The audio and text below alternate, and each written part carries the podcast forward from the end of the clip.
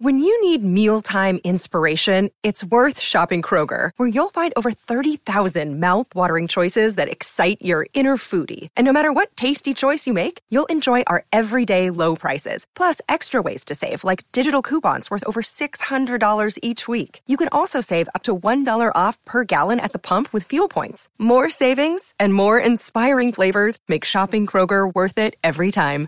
Kroger, fresh for everyone. Fuel restrictions apply. Baby, what you got yourself into?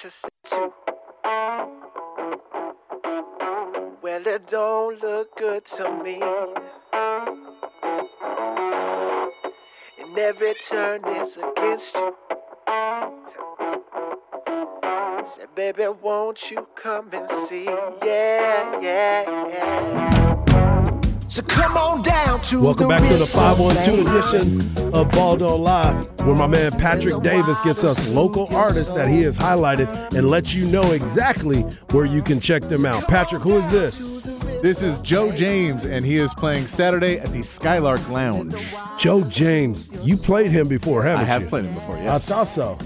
This is a new track from him. Yeah, Came out, I believe, last week. This is that little funky, bluesy type. Funky or- bluesy, yeah, yeah. yeah. Yeah, I remember in there. that. I, li- I remember that. Joe James, that's right. And where'd you say he's playing this weekend? Uh, he's playing Saturday at the Skylark Lounge. Skylark Lounge. I like that a lot. And I kind of know where that is too. I mean, Yeah. been out there. You've been out in that area before. Been out that area before.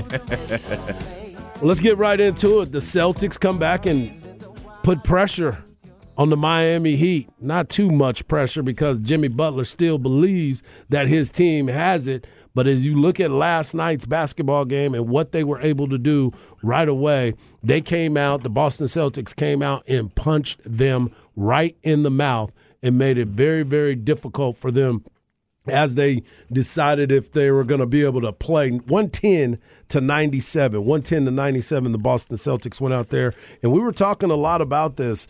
Boston believes that they have enough to turn this entire series around they were down 3-0 now it's back to 3-2 they're headed back to miami but boston's got this energy about them that they honestly believe that they can be the one team that can break the jinx of being um, down 3 1 and be able to come back and win it all. Yeah. Only 15 teams have forced a game six out of those 150 teams who were down 3 0. So, hell, they've already, you know, they've already kind of bro- broken through some of the odds and defied the odds. I think the biggest factors in these two teams and really their performances in games one through three, as opposed to games four and five, is really the three point line. I mean, the mm-hmm. three point line, it really has been the biggest difference. Uh, Boston now shooting 40% from three point range, or at least 40% from three point range in the last two games.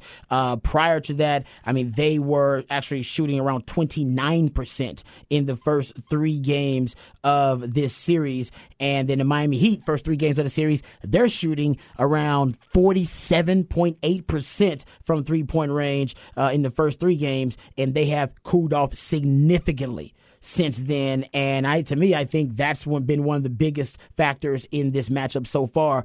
And when the late, sorry, when the Celtics actually hit from three point range, I mean they're right now 38 and two when they hit at least 40% of their three point shots. That has been the case the last two games. That's the reason that they led this entire game, never trailed not one time in the game. And even in the second half, hell, they led in the second half by at least 15 points for most of the second half until some garbage time scores for the Miami Heat. So they have all the momentum. There's no doubt about it. All the momentum right now is on the side of the Celtics and the Miami Heat, man. It, even the, the 23 three point attempts that they took, uh, I believe, fourth fewest in the game this season.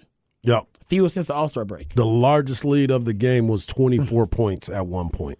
They I mean, it was just it, they were not aggressive. Well, they- Miami was not aggressive, and Boston was very aggressive. And then you get two guys, Derek White and Marcus Smart, be able to go out there and go ten of fourteen from three point land between those two, going ten of fourteen. That is a that is a big big change for what they were doing between those two guys in the backcourt. Uh, yeah, no, I'm with you. And you go look at it.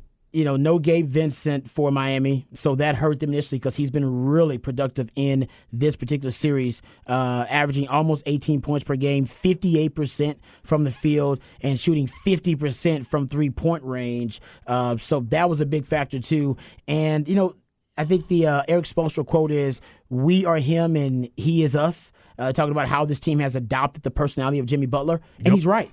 Jimmy Butler only had 10 shots. He wasn't aggressive at all. And the team was not aggressive at all. He had, he ended up with 14 points. He was 5 of 10, um, but only three isolation plays. When, when Jimmy is isolating, that means Jimmy's aggressive. When Jimmy's not uh, ISOing out, then Jimmy's not trying to be aggressive. Jimmy's in attack mode. He wants to ISO guys, and then he wants to eviscerate them one on one. He did not do that. He had three isolation plays the entire game. This guy that was averaging over 18 ISO isolation plays in the first four games of the series. Yeah, that's Jimmy's style. I mean, but for me too, he wasn't as he wasn't that guy where he was taking over the game. I'm talking about loose loose rebounds. He's normally a guy that you would always find around the ball. There's another guy that's playing defense physically deep, playing some good defense where he's impeding their progress to the basket, but he's also stealing mm-hmm. the ball. He wasn't doing that. He just seemed like at one point he was like, all right, I'm going to go ahead and chalk this one up. I mean, he, he kept fighting, but he wasn't playing like Jimmy Butler. And that's what I was hoping for. And I kept talking about it. I kept saying, hey, this is where Jimmy's going to shut them down, might go for 60. Nope, he did not. He did not. He and that was the problem that I saw with this team. Now, here's the other part of it. He gives us the information that he believes that they're going to be able to win this, but most importantly, he needs those guys on the bench to believe that as well. When you look at what Kyle Lowry was able to do, nothing. Kyle Lowry was somebody that was an integral part of the success in the previous rounds. He didn't give them anything. We were talking about Max Strus and and uh, Bam Adebayo. Where are those other players that were giving them some love early? They weren't all being the same at that level either. Yeah, Bam Adebayo probably had his one of his worst games. He had 16 points, but he had six turnovers. Yeah. Uh, and as a team, um, Miami ended up with 16 total turnovers. Bam Adebayo had six of them. Nine of those 16 turnovers the team had were in the second half. But more importantly, 13 live ball turnovers. Mm-hmm. Um, and the reason that's big, Miami having 13 live ball turnovers, live ball turnovers help you get out in transition because the Celtics in the first four games of the series, they were actually mi- they were actually minus 14. Yep. In live ball turnovers, so they were actually getting whipped in live ball turnovers. Now the flip, uh, the script has flipped, excuse me, and it's been for live ball turnovers and for three point shots and for the three point uh, uh, effectiveness and efficiency. Both of those stats have flipped in favor of the Celtics in the last two games, and the Miami Heat were dominating. Dominating the three point shooting and dominating in live ball turnover differential in the first three games. So somehow Miami's got to find a way to to flip that back. And do, that's gonna be tough. Do you think they can? Mm. Because that's the other part of it. I sit here and I'm listening and I believe in them. That's why I keep saying, I believe this is over. I believe this is over. But am I starting? Because if you watched the game last night and you looked at their bench as the game was coming to an end, well, it was even halfway through the fourth quarter, their bench looked defeated. They looked perplexed. Mm-hmm. They didn't, they were like, how is this happening? And we're not getting, again, you're not getting those second chance buckets. You're not getting the the loose ball rebounds. You were talking yeah. about the turnovers. Well, they're not even getting to those balls that they were once doing. So that's the part that I was looking at, and I was looking at that bench, and I still believe in Spoelstra, and I believe that Jimmy will have his crew ready to go. But as a player, do you now start getting that doubt in your mind? Mm. Are you? Are, is this happening to us? Are we going to be that one team? Are you thinking about all this stuff? Or are you like, you know what? One bad game, I'm good. I'm good. Because the other games, I mean, you brought it up yesterday that some of these games aren't even close. No. One in the losses. Over in the other one in the West, those losses were close. These, when, when a team loses, they lose. Yeah, it's been uh, you're right. It's it's been going back and forth, but you're right. When a team wins, they win in commanding fashion. Yeah. Uh, and Celtics, you know, Celtics have had double digit leads in four of the five games. Mm-hmm. Think about that. Four of the five games they've had double digit leads. I gave the stat. That's why they keep getting favored. Yeah, I gave the stat yesterday. The Celtics, the Celtics in the regular season were 13 games better than the Miami Heat were in the regular season. That's the largest differential for the 151 teams that have been down 3-0. Miami had the worst regular season win percentage for a team with a 3-0 uh, 3-0 series lead in a best of 7 series. So we have just not seen this before and I wonder now if we're starting the regression to the mean where you had, you know, Miami shooting 48% from three point range. They were playing really, really well, playing at an extremely high level. Jimmy Butler was playing like the best player in the playoffs. He Whether you're was. talking about Savage. Jokic or LeBron, he was like the best player in the playoffs. And now Jimmy Butler, Jimmy Butler's still elite uh, in my opinion. He still can um, obviously, you know, take the team and put him put that team on his back. But he had his lowest point total of the playoffs mm-hmm. With 14 points. Yeah. That like I said, he had three isolation plays the entire game. This guy's averaging 18. that was a different Jimmy. Yeah. That, Tex- was, that Texas wasn't says- him. That wasn't him. That wasn't him. Texas says, y'all sound like a Seinfeld episode. I know. We talk a lot about Jimmy. we haven't said Jimmy this much since the 49ers were in the Super Bowl versus Kansas City, and we kept talking about Jimmy Garoppolo. Garoppolo. And we just said Jimmy. But now I Yeah. think we say Jimmy G with him. With Jimmy Butler, it's just Jimmy. Uh, okay, can we hear from Jimmy? Yeah, can we hear from need Jimmy? to. Um, this is Jimmy Butler in the post game. At being asked about losing the last two games and how the uh, Miami Heat are going to bounce back. Here's Jimmy. Jimmy, your guys are still leading 3 2. You have a home game to close it out. What's the sense after being up 3 0, then losing two in a row by a combined 30 points in the locker room from you? What's the mindset now where the series stands? We just got to play better, um, start the games off better on the starters, um, make it more difficult for them. They're in a rhythm since the beginning of the game, but we're always going to stay positive, knowing that we can and we will win this series, um, and we'll just have to close it out at home. Jimmy, to follow up on that, why is it that your confidence and the group's confidence remains so high given the way the last two games unfolded? Because the last two games are not who we are. It, it, just happened um, to be that way, and we stopped playing defense halfway because we we didn't make shots that we want to make. But that's easy correctable. We just got to come out and play harder from jump. So, like I always say, um, it's going to be all smiles. We're going to keep it very, very, very consistent, knowing that we are going to win the next game. There you go. Twice he called his shot. Twice Yeah, he he said we are going to win the next game. I believe Jimmy. It's I I, I can't. You in on it? yeah, I'm not going. to Listen, I'm not to doubt Jimmy like that, man. Jimmy, playoff Jimmy, Himmy, the Butler, whatever The you want to call yeah. him. Yeah, the Butler Um, did it. he- I don't think he's ever right. I don't think he's guaranteed a win in the playoffs that I can remember. Uh, that guy with the competitive sickness, people are now, you know, basically there's a conspiracy theory that Michael Jordan's lost son Jimmy Butler because he's showing that type of will and that type of uh, testicular fortitude on the court. I'll go with Jimmy Butler in Game Six. Plus, I mean, history and just the numbers on your Yes. side at Yes. 150 teams have been down 3-0 and none of them ever in NBA history have been able to come back and win those series. That is the part right there. I think I well, I think we know what it is. Jimmy wanted to have a big party Saturday night in Miami. I told you. And he was like, you know what? We can't do that. If we do this now, then I got to like start resting up. But if we win the game on Saturday night, coach is going to let us go out and party it up on Saturday night in Miami. So I just got to cut, you know, I just sandbagging for a couple games. Memorial weekend. Oh, that's a big weekend. Folks Yeah. in town. All right. Hey, what you doing this weekend? Are we gonna be in Miami? Well, we're gonna have a party with Himmy. Okay. Yeah. Okay, so the first theory was that he wanted to win it in Boston. Yep. To throw it Throw in it the in face, face, of yeah. all the Boston In fans. face. And now, after having his lowest output offensively of the se- uh, sorry, of the postseason, we believe now he just wants to party in South Beach. And if you win on Saturday, then coach is not gonna get on you for having a party Yes. on Saturday. But if you win on yeah, you win during the weekend, a party on Saturday, coach be like, come on, Jim. yeah, you went not- on Thursday and Yeah. then you show up to practice on Sunday all hungover. Yeah, yeah, it's good He's point. like, oh, man. Okay. No, Well, know. I guess we got to find out if he's actually having a party in Miami. Well, I mean, he ain't gonna tell nobody until it's over. party at this club. Yeah, exactly. He'll be on the floor saying it. No, I don't just uh, listen. I, I think that the Miami Insiders are already telling him, "Hey guys, Jimmy said that there's going to be a party here. He had to get clearance, Hey, so hey, we already know. no. Tell your boys." No one tell Duncan Robinson. There's always that one guy you don't want to come.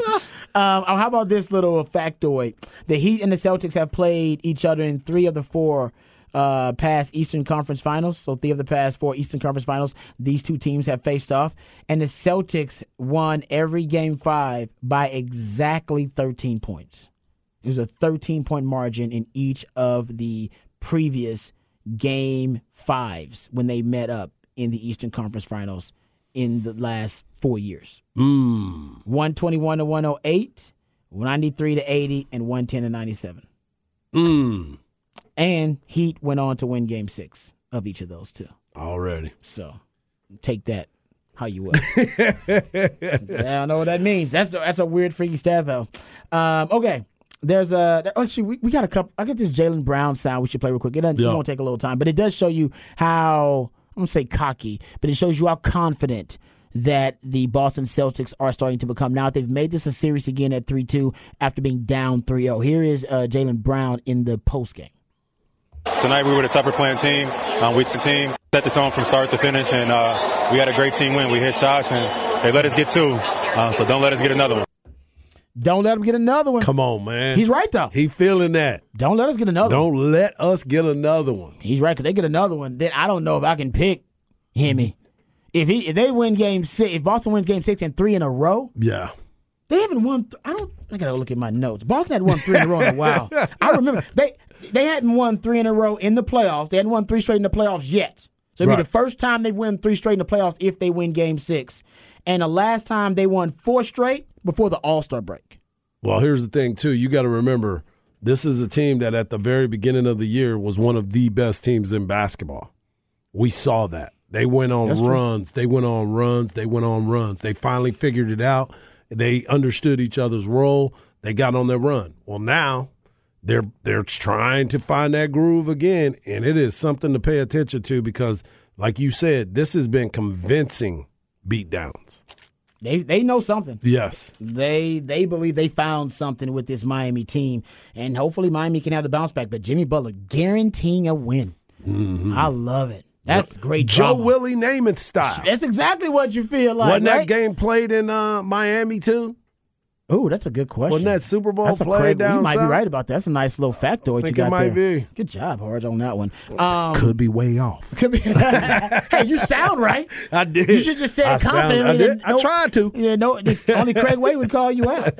Um, okay, uh, we're gonna get to the break here. Uh, there are some um, rankings that I wanted to get to. Yeah. I don't know if we'll get to it in the six o'clock because the DeAndre Hopkins story is basically going to take up that entire segment. So I want to get to the GM rankings, head coach rankings, and quarterback rankings from three different publications, and we'll discuss where the Cowboys and the Texans rank on these listings. Uh, but also we'll talk about um, who are at who are at the top of these rankings and what we can learn from that. All that and more right here on Ball Don't Lie. Wonderful down the horn. Mad as hell, and I'm not gonna take this anymore. Find out what happens when people stop being polite and start getting real. You ain't keeping it around. My God! Okay, it's happening. Everybody stay calm. What's the Oh, you've done it now. What's the procedure? It's time for Rod's rant of the day. Hold on to your butts.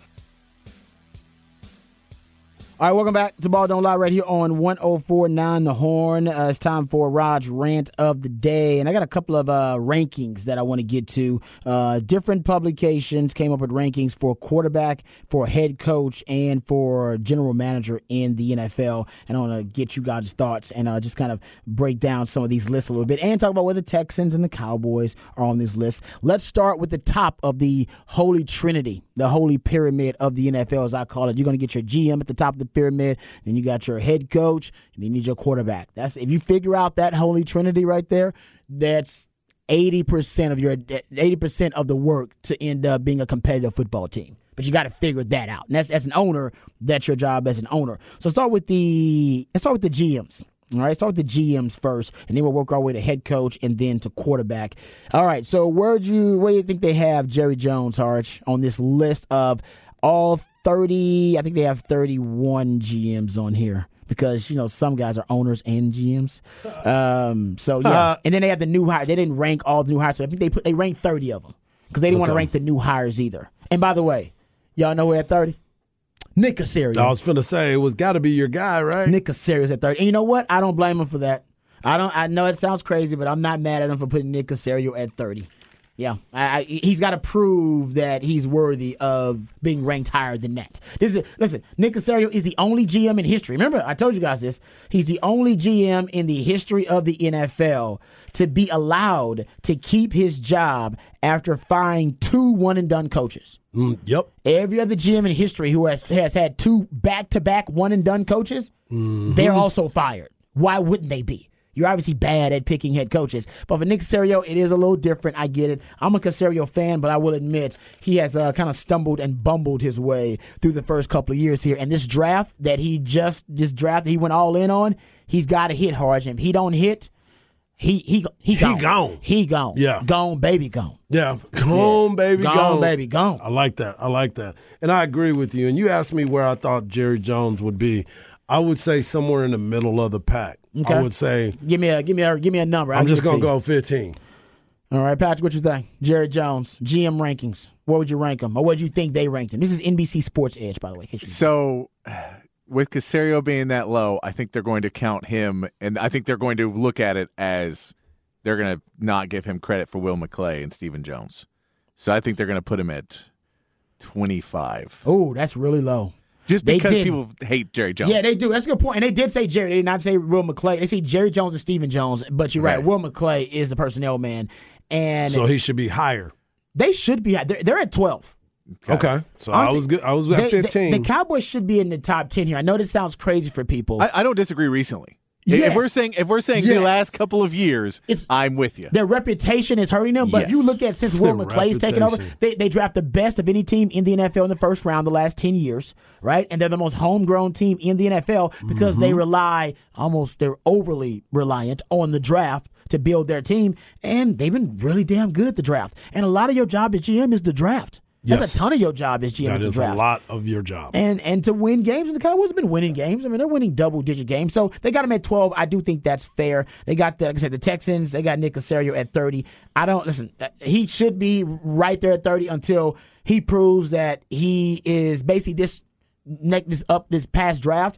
If he proves that those moves that he made um, were savvy moves and going to pay dividends for the Texans, then he'll rise fast up those rankings. But guys, there's a chance those moves don't pay off. And if either one of those guys turns out to be a huge bust, eh, especially the the Will Anderson pick, uh, that's going to come back to hunt them. Well, and if they if either one of those is a big bust and they have a bad year, meaning they lose that pick next year, The and you, you Cardinals. got a bust, and you now lost a number two, number three pick Yeah. in the draft. That's gonna then bad. it's like, well, so now you hurt your chances next year. You missed on this one. Screwed up the tank, so that's why you didn't get it. And this is all goes back to Caserio. Yes. Yeah. So I'm with that. That's why it's big, man. Remember, according to ESPN Analytics, approximate value based draft pick, um, their valuation tools, the Texans and Caserio committed the second biggest overpayment of draft capital for a non quarterback in the past 20 drafts. and that was for Will Anderson.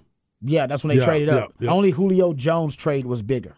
Oh, a, Interesting. a bigger overpayment for a non-quarterback. I should say for a non-quarterback. Okay. Okay. Uh, so those are. And by the way, top of the GMs. Y'all want to guess? yeah, We yeah, everybody can guess who the number Now, one now GM we'll, is. we will say, all reports were they wanted Will Anderson and then traded back up for C.J. Stroud, but because they had to draft C.J. Stroud first because the payment was going to be higher if they didn't. That's true. That, So yeah, technically, you yeah. could say it may have been for a quarterback. They just had to do it in a two-three way. But they had to do it in a Texans way. yes, where it kind of made sense. Uh, Howie Roseman, top GM in the NFL. None Mm-hmm. of us disagree. I mean, he's he's fantastic. Uh, they got they got Brett Veach at number two for the I will Chiefs. take that. I've often said that. They got John Lynch and the 49ers at three. And you know why that is?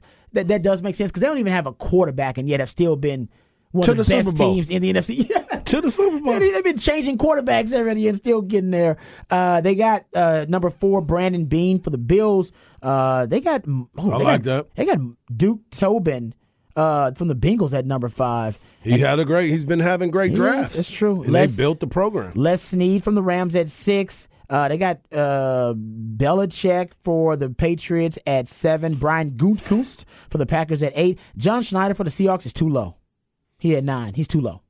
I, I would draft he with just that. had last year. And I'm still trying to And- and figure out why is just- Belichick and still they just won the Russell Wilson trade, and it ain't even close. Right. Give that man his flowers. Uh, Belichick's there because Belichick has won five, six Super Bowls. So, well, five Super Bowls, right? But he's been That's why. pedestrian without Brady. Hey, man, it don't matter. You, when you hit, you hit. Yeah, but I'm like, are we going? Are we going you hit. hot as Uh, now? Yeah, we are. All right, let's go to the uh, the rankings of the head coaches here next, um, and then we'll get to the quarterback. So, and that was by NBC Sports. Says the head coach rankings are by the 33rd team, 32 team. They're the 33rd team. You get it? Uh, and they're like a kind of an NFL uh, based website. They and this is Ross Tucker. Um, who you guys know about. He does work for NFL.com. He ranked all the head coaches in the NFL. At the top, he's got Andy Reid. And he's got Belichick at two. So to your point, Harge, Belichick's still getting props. what I'm Whether you like. like it or not. they're like, hey man, you, Like, come you got on. that many Super Bowls, you're gonna stay at the top of the, the coaching ladder no matter Yeah, what. yeah. Uh, but Andy Reid is at the top of his profession right now. He is the top coach. And he's got the top quarterback, so that's gonna Yeah. keep you up there. Uh, they got Mike Tomlin at three. They got Sean Payton at four for the Broncos. Nick Sirianni at five. Kyle Shanahan at six. Uh, I probably would have put Shano ahead of Nick Sirianni. well, I want to see what uh, Sirianni does this year. Yeah, exactly. And they Yeah. got Sean McVay at seven. I'd put Sean McVay and Shano ahead of Sirianni. Mm-hmm. Right? Especially, I'm with you, Hard. If, you, if you're going off what is recent and recency bias a little bit, then okay, then drop Belichick down. Exactly. If if If that's what if we're you're going doing. on recency, then Yes. Belichick drops down. Then My but- point exactly. So I, it, it- it- yeah, it's a little. We're, mixed we're also going to see a lot with Sirianni uh, when losing an OC and a DC. Right, that's what If- I'm saying. Like, let's see how good of a coach he really is Yeah. this year, where he has That'll to go big. out there and go shop for new groceries. I like Yeah. I like Nick Sirianni for the record. I think, he's going to be great. I think he might got credit too because of the downfall of Frank Reich. I think they give him credit for Yeah, some of point. that offense as well. That's a good point too. Uh, Brian Daboll is at eight. Love me some Brian Daboll. He's a damn Mm-hmm. good ball coach. Pete Carroll at nine. Probably Pete Carroll probably should be a little bit higher. Uh, yeah, after the Russell Wilson Geno Smith thing, you bump him up. right? He avoided the Russell Wilson. He uh, traded mess. he traded off Russell Wilson, who everybody was like, "Well, I guess they're in rebuild mode," and then made the playoffs. And then they had one of the best rookie classes in Yeah. recent memory. So they, they started a ton of rookies. I'm with you. Pete Carroll should be higher. Uh, they got Doug Pederson at 10. I love me some Doug Pederson, though. Yep, big I fan. I think that's right around where he should be. Yeah. Uh, they they got John Harbaugh too low. He's at 11. John Harbaugh should be in the top 10.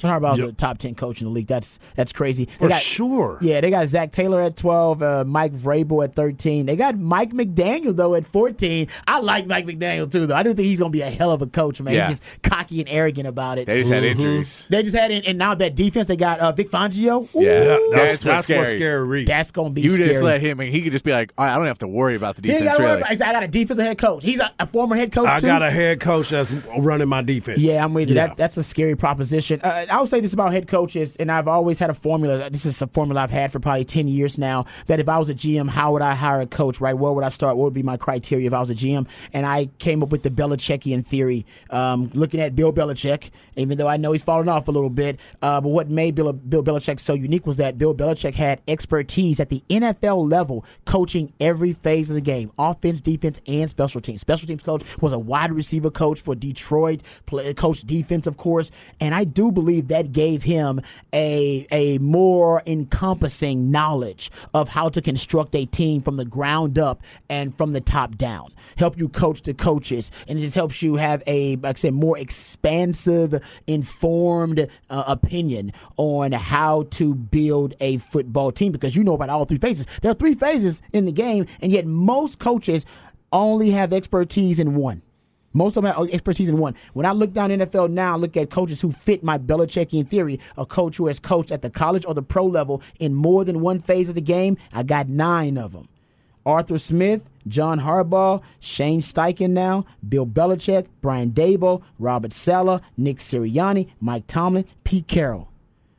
Disproportionately, the best coaches in the NFL are Belichickian. They only account for nine of the 32 coaches, but there are six Super Bowl head, winning head coaches in the league right now. Four of them are Belichickian. Four of them. Three of the top five on this list, list five of the top town, 10 on this list, six of the top 11. only three of the nine are outside the top 11. The Belichickian coach is the way to go. And I know it doesn't always work out. I was just way. about to say because we just out. saw Patricia mm. and Joe Judge be a part of that, where they were learning to play coach another position. And I'm not saying it always works, Not but it works. It works more often than the other way, and disproportionately. I'm giving you the numbers. They're disproportionately more successful than their peers who are not Belichickian. Ain't even close. So for coaches who, for GMs who don't have any recipe or any criteria for how to hire a coach, I'm giving you a place to start at least. Uh, to we- start there. We can't say Bobby Slowik, the new offensive coordinator for the Texans, Also- started as a defensive assistant. Yes. So that is somebody Yeah. who falls into that range. Yeah. So it helps you build game plans. Yes. If you if you only seen defense your whole life, then how are you going to build a game plan and construct a game plan on how to stop an offense? You know nothing about offense. It Right. helps you to have some experience on knowing how the other side wants to exploit and how they want to attack you. And these coaches, they know. They can go into defensive meeting room, go into special meeting room, and actually know what the hell they're talking about, as opposed to being ignorant to the entire phase of the game. Yeah. I'm telling you, man, it it it it it don't lie. The numbers don't lie. They right there in front of you. Uh, let's get to the the quarterback list here. Um, okay, so the quarterbacks were ranked by Pro Football Focus. You know they do their thing. Uh, they got Patrick Mahomes number one. Got Josh Allen number two. Uh, they got Joe Burrow number three. Um, they got Justin Herbert number four, Aaron Rodgers number five, Lamar Jackson six, Jalen Hurts at seven, Trevor Lawrence at eight, Kirk Cousins nine, and Dak Prescott at ten. They do have Dak, Mm-hmm. Dak Prescott as a top ten quarterback. Um, as I go down the list to see where the Texans Davis Mills would be, or C- oh C.J. Stroud. Sorry, they got C.J. Stroud at thirty. So that makes sense though. They got all Yeah. the rookies at really low, so they don't know. wait, so who's are gonna do. eleven though? Uh, Eleven is Tua. Tua. Okay. They got Tua right behind Dak Prescott.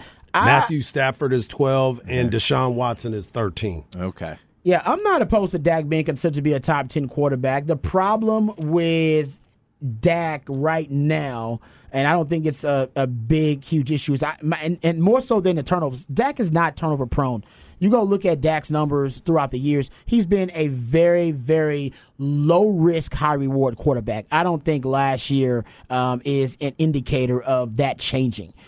I am worried about his inability to close, though. There were times in those games last in that game last year against the 49ers, and we've seen it even in previous years in the playoffs where Dak is given the ball with plenty of time left on the clock and the game within one score, and he's asked to put his cape on and go down there and put his team in the end zone in playoff time, in clutch time, and he just didn't do it.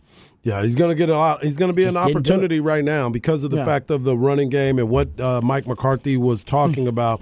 I've talked about it numerous times. You brought it up. When you do play action, he's a lot better. When you have ability to make it look like a run, he's better. When you have him just straight dropping back, it's a problem. So they're going to have to figure out what is going to work best. As you said in the numbers, it's right there for you. Go with the numbers, go and see what exactly what he's doing, and then make the move from there. But now here's the other part of it.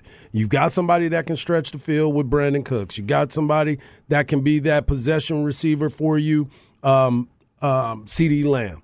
And then you also have Gallup, where they've already said they're going to use him in multiple ways. You bring in a Deuce Vaughn, you got KaVontae Turpin, and you got Tony Pollard. All you got to do is get the ball in the playmaker's hand and give them them YAC yards where you don't have to make all the big plays, and we'll see what happens from there. One thing I have always said about Dak, because I'm a big Dak fan. Most uh, people listening are not necessarily Dak fans, but I'm a Dak fan. But I will admit, and I've said this before uh, about my quarterbacks, when I pick out a quarterback, or just like if I'm a GM, right, uh, trying to hire a head coach, I gave you my formula. My formula for picking out quarterbacks, I got to find something in your skill set that separates what is your X Man ability. What do you do as well, if not better than everybody else, all of your peers? And I'll admit, when you look down this list, you know, Patrick Mahomes, ultimate comeback kid. I mean, he's his ability to just kind of go thermonuclear. Uh, no lead is safe with that dude. He's a supernova. Josh Allen, arguably best dual threat quarterback in the NFL, equally dangerous as a runner and a passer. Joe Burrow, probably the most accurate quarterback in the NFL, and he's got a ton of the clutch gene. Um, Aaron Rodgers got the golden arm. Lamar Jackson, most explosive athlete to ever play quarterback. Jalen Hurts, he's like the ultimate leader, right? He's got that dog in him. Everybody always says, right? There, and, and and maybe the same thing about Dak Prescott. Maybe it's leadership and intangibles with him. But when you look at his physical skill set, eh, there isn't any elite quality to build around. Which is why I think the Cowboys are now regressing back to let's run the ball.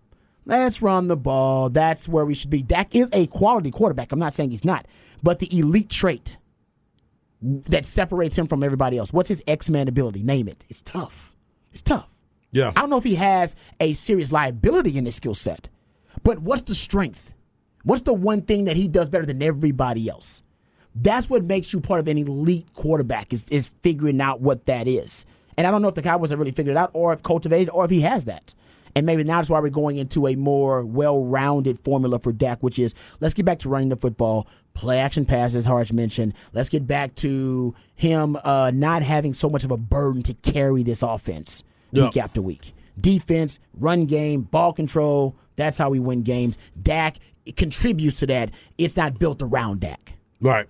So we don't need big Dak energy every weekend because you can't count on big Dak energy every weekend. As long as he continues to win and, and put up good numbers in that division, you're going to have a chance to get to that next level. But to your point, you have to be able to win at the next level so people get off your back. Get off your back. Uh, someone said I, I would call throwing interceptions a weakness. Dak, uh, his his turnover rate increased this year exponentially, or this past season. Yeah. But guys, go look since he's been in the NFL. He's actually one of the least turnover prone quarterbacks in the league. Thank I you. would not lie to you guys about numbers. You know that. I'll give you the numbers next segment, but he's he's, he's not one of those guys. If he does it again this year, then something something's off. All right, Yeah. he's he's regressing. He's going off the tracks, but he's not been that player. I don't expect him this year to all of a sudden change his character as a quarterback. Not at all. All right, we come back. We'll get into uh, a little bit more off the record right here on Ball Don't Lie. Wonderful horn.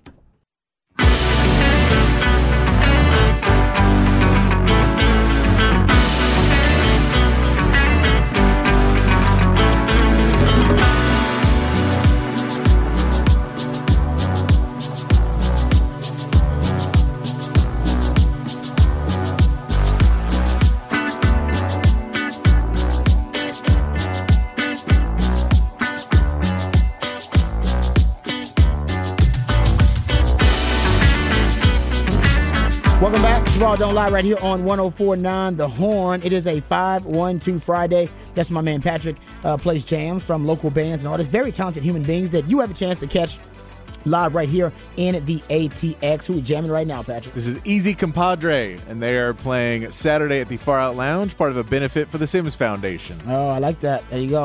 Um, always for a good cause. That's always a great thing. If you missed any part of the uh, suggestions for 512 Friday, uh, just go to hornfm.com um, and Patrick posts them up there for you. Um, you can always be a part of the show. Spec Text Line is the best place to do it 512 337 3776. Uh, We don't have a ton of time here for off the record, uh, but I'll just share a couple of stories that I thought were interesting. So, Ja Morant, he, we saw that he decides to leave social media in a very dramatic fashion. Uh, they actually did a welfare check on him. They were so worried about Ja Morant and his dramatic exit from social media. Well, the the Nike did indeed release the Ja Morant signature shoe. Apparently, they, the Ja One Hunger. Mm-hmm. It's a pretty nice looking shoe. They sold out of it Yeah. Yeah. Immediately. wi- within minutes. Yeah. Immediately. You know what it reminds me of? When rappers go to jail. Yeah.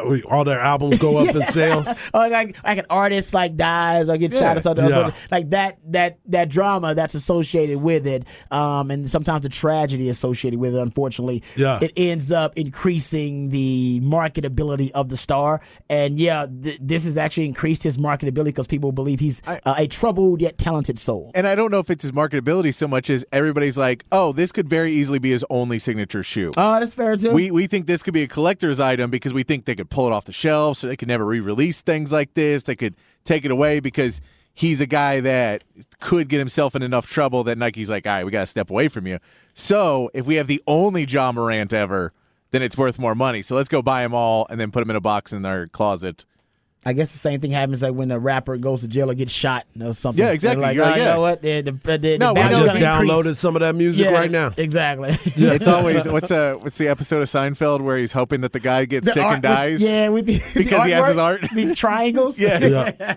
you're right. That's exactly. I mean, Yeah, I- what it is. Hopefully, it is not that, but that's kind of what it reminds me of. I should say. Hopefully, it is not that at all. Hopefully, everything with Ja Morant works out, and we still don't know about Ja Morant's suspension. Right. Yeah. Adam Silver's really contemplating this thing. He is. He's definitely going to suspend him long enough where he's going to miss too much time to qualify for the All NBA team. Because that's what happened this year. Yeah. It, well, 'cause exactly. It happened this Yeah, year. It's definitely uh, yeah, going to yeah. happen next year. Yeah. What What is that? If he misses, what is it? Eighteen games. Yeah, because he was only suspended what eight this year.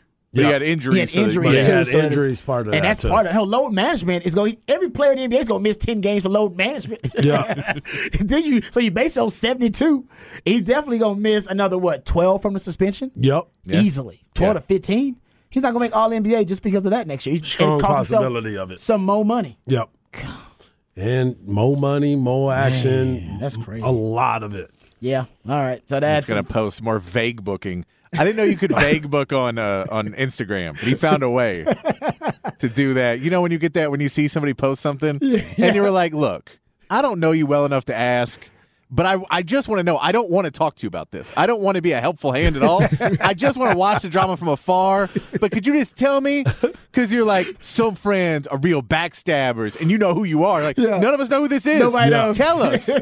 Yeah. Say Real name, name names. At least give us a better clue. And your clues What- are terrible. what happened? What happened? yeah, I'm with you. know, People always do that. I, I I can't stand it. I'm always interested though, and I'm like, I'm not going to You're like, inquire. what is it? I'm not What going to inquire. is it? Yeah. It's like it's like a trailer for a show, and you're like, I'm not going to watch the show. Tell me what happens. Is there ever somebody close to you? You go, is that me? Yeah. Is that, is that me? Is that about me? I'm like, is he talking They're like, to me? they're like real friends show up, fake ones don't. I'm like, is that me? Hold up, I haven't called in a while. Uh, is that me? Am I the fake friend? Did you not see me? I was there. I I, like- just left earlier. I liked your tweet. Was that not Hey, enough? buddy. Yeah. Everything good your way? Every, hey, everything good? By the way, I'm asking this. Please do not tell me your real problems. Don't want to deal with that. right. Don't open up to me. Just want to make sure everything's okay. Uh, all right, we'll come back. One more hour left. We will examine the DeAndre Hopkins release and talk about what teams are going to be in the DeAndre Hopkins sweepstakes. All that more right here on Ball Don't Lie on 104.9 The Horn.